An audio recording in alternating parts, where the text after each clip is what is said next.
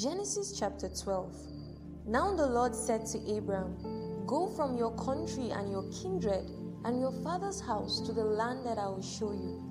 And I will make you a great nation, and I will bless you and make your name great, so that you will be a blessing. I will bless those who bless you, and him who dishonors you I will curse. And in you all the families of the earth shall be blessed.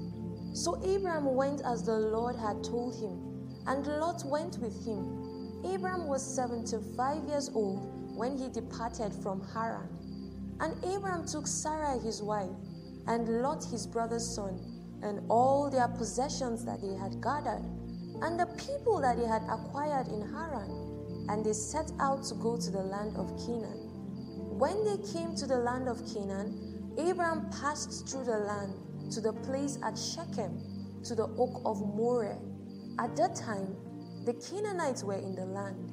Then the Lord appeared to Abram and said, To your offspring I will give this land. So he built there an altar to the Lord, who had appeared to him.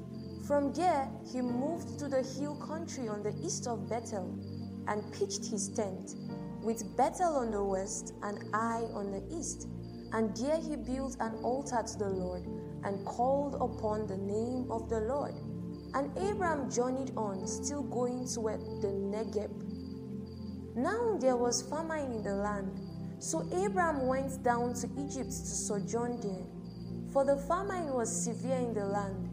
When he was about to enter Egypt, he said to Sarai his wife, I know that you are a woman beautiful in appearance, and when the Egyptians see you, they will say, This is his wife.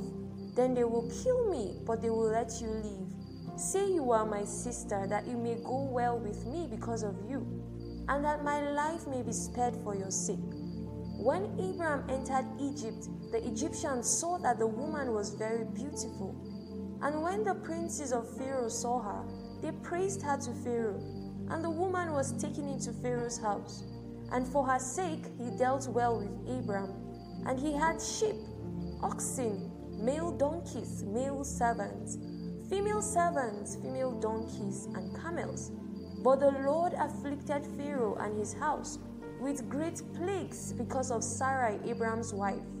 So Pharaoh called Abraham and said, What is this you have done to me? Why did you not tell me that she was your wife? Why did you say she is my sister, so that I took her for my wife? Now then, here is your wife. Take her and go. And Pharaoh gave men orders concerning him, and they sent him away with his wife and all that he had.